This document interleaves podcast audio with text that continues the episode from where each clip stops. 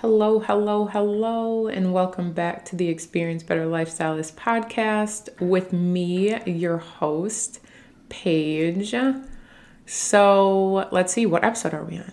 We're on episode 60. Wow, episode 60.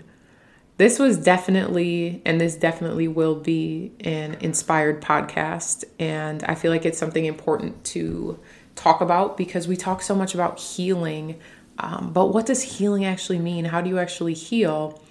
And a part of healing, and what I've found significance in, is the importance of addressing your triggers and finding out your triggers. So, we're gonna jump right into this and let's talk about triggers. So, what do we even mean by triggers? Triggers are things that happen where all of a sudden your nervous system is activated, per se. So, whether you feel embarrassed, upset, angry, you know, sad, um, based on an like a situation, event, or something that someone said to you, um, and you kind of get in that fight or flight or fawn uh, response, right? So this is it might be silly, but I want to share this with you guys, and I know some of you may may laugh at that at this, and that's totally okay. But this is kind of an example recently that happened to me where I was like, I need to figure out why I feel this way. So if you have a TikTok, you know TikTok can be pretty brutal. um, TikTok is definitely probably not, you can end up on the very positive side of TikTok, and that's where I like to find myself hanging out. But TikTok can also be quite vicious. A lot of keyboard warriors and a lot of, uh, there's a lot of hate over there and just stuff that you're like, why would you even say that? Right. So I, I had I've had quite a few TikToks that go viral that uh, do bigger numbers, and I like to really just share sounds that resonate with me. And one of the ones that I did, and I actually have it pinned at the top of my TikTok, um, I was folding laundry, right? You guys are gonna laugh at me, but that's okay, whatever. Vulnerability and transparency. or I shouldn't say that. I'm making the assumption that you guys would laugh at me. But um, I was folding laundry and listening to this audio, and I was like, yes, this is such a good audio. Like, yes, this is great, right? And it did really well. And there's like a lot of positivity and a lot of positive comments. But there all of a sudden started to come in like this ro- these rolls of comments about like how I didn't know how to fold laundry and how I was have been a housewife for one day. And I'm over here like, I've been a work from home mom for like almost five years now. So what the heck? And these comments or whatever. And at first, when I started seeing them, you guys, it was like making me upset. And I was thinking to myself, like, Paige, this is like bare minimum. This like this isn't even like hate hate. No one's calling you names. No one's uh, calling out your character. They're just making comments about how you can't fold laundry. And it really was bothering me, you guys. I know this is like it was really getting to me. Like this these comments were like staying in my mind uh, that day when it had first gone viral. And I was like, okay, all right, you're letting something so minuscule um, like con- consume your mind. Why? Literally, why? And I was like, you got to get to the bottom of this. You got to get to the bottom of this because if a little comment like this can throw you off your game, we have a bigger problem. We have a much bigger problem. So I sat down and I was like, why am I so triggered? Or as Melanie Ann Layer says, activated instead of saying triggered. Why was I so activated um, by these comments? And I'm sitting there and I'm thinking about life and I'm thinking about like what this could stem from and, and why it's why it's getting me so bad and and I realized that it wasn't my 28 year old self right now that was feeling this way or that was triggered or activated. It was the kid me, my childhood version of me, that six to 10 year old me, six to 12 year old me, uh, that was, that was uh, kind of, kind of crying in a sense. And I was like, why, why is that bothering you? And I realized, and if you guys know this, uh, my mom passed away in 2016. And that woman was a phenomenal mom in every area that she could be. But there was the area of, of her health uh, that really took a toll on her parenting. and being able to upkeep a house and um, just do like the daily tasks of even cooking. And we ate out a lot. And I mean she was a single mom. She literally did the best she could. And and I don't hold anything against her. And I miss her every single day but something she did not teach me how to do I was never taught it was actually the complete opposite um, there was a point where we were living in our house and honestly we could have been taken away from our mom I think um, at that point. But I was just never taught how to do the basic things. Uh, everything that I've I've learned now, I've been I've taught my I've been self taught in my adult life, or I had learned from uh, trying to watch others and mimic what others were doing. Uh, she never taught me how to fold laundry. There were times that uh, we didn't have clean laundry.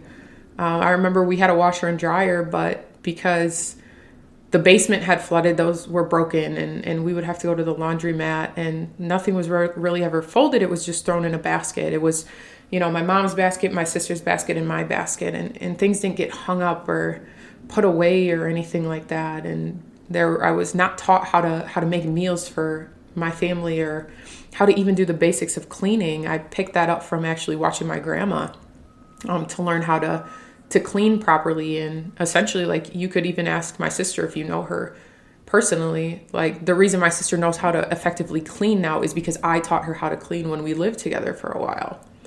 So the reason that I had become so triggered and activated by those comments is because you know, 8-year-old Paige had wished that she had that. She had wished that she had had someone to teach her how to do the basic necessities of folding laundry. And that's what I mean by the importance of investigating small triggers because when your triggers and activated and you're unable to figure out why you're triggered or activated, you tend to act out from there. You tend to get angry, more angry, you tend to get defensive.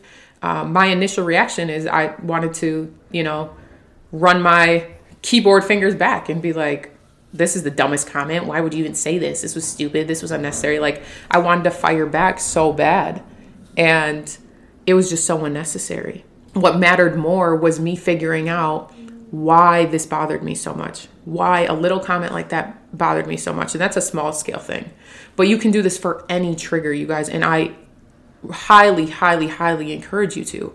When you get in that fight, flight, or fawn mode, ask yourself why. Start digging, start getting into some stuff because that's what healing is it's not as glamorous and pretty. It's not even, it's really not glamorous at all. Uh, because going through those memories of me even figuring out why a comment about why I can't fold laundry bothered me so much, um, had me digging into things that I had kind of buried from my childhood. I don't like thinking about uh, where I lived for a while.